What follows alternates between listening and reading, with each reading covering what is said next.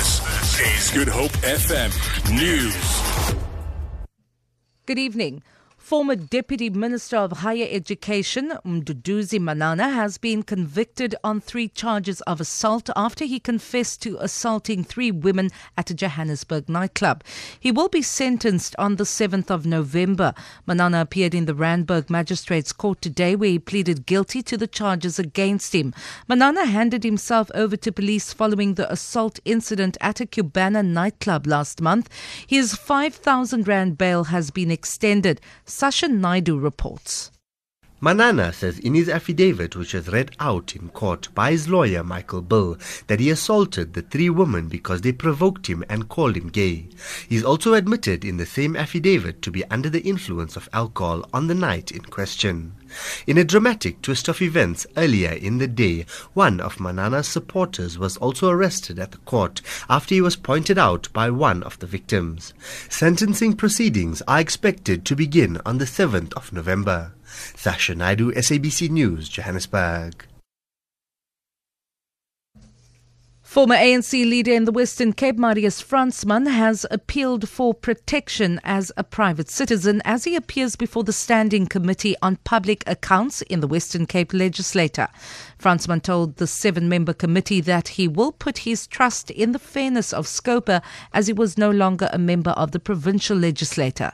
Fransman has been hauled before the committee to account for alleged irregular expenditure while he was the provincial minister of transport and public works. About 9 billion rand was allegedly paid irregularly to consultants between 2005 and 2008. He was questioned why none of the administrators in his former department have been called to provide supporting documents. Scopa has been trying since 2014 to get Fransman to explain the expenditure. The hearing continues Police are still maintaining a watchful presence in Thembalethu in George in the Southern Cape following violent protests in the township. This follows yesterday's demolishing of illegal structures in provincial government land. This morning, the N2 was temporarily closed after they started burning tires. Police have used rubber bullets and stun grenades to keep the protesters at bay. Police spokesperson Malcolm Pojie. According to information, already about 2 o'clock this morning, they started barricading the N2 as well as the entrance route to Thembalethu. Thus far, we have arrested six people, five uh, females. Yesterday, we've arrested four, one man and three females. Today, this morning, we arrested two more females.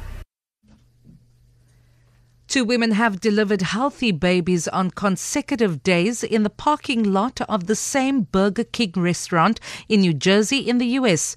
Denville police say the parents were on the way to the hospital but got stuck in traffic and had to pull over.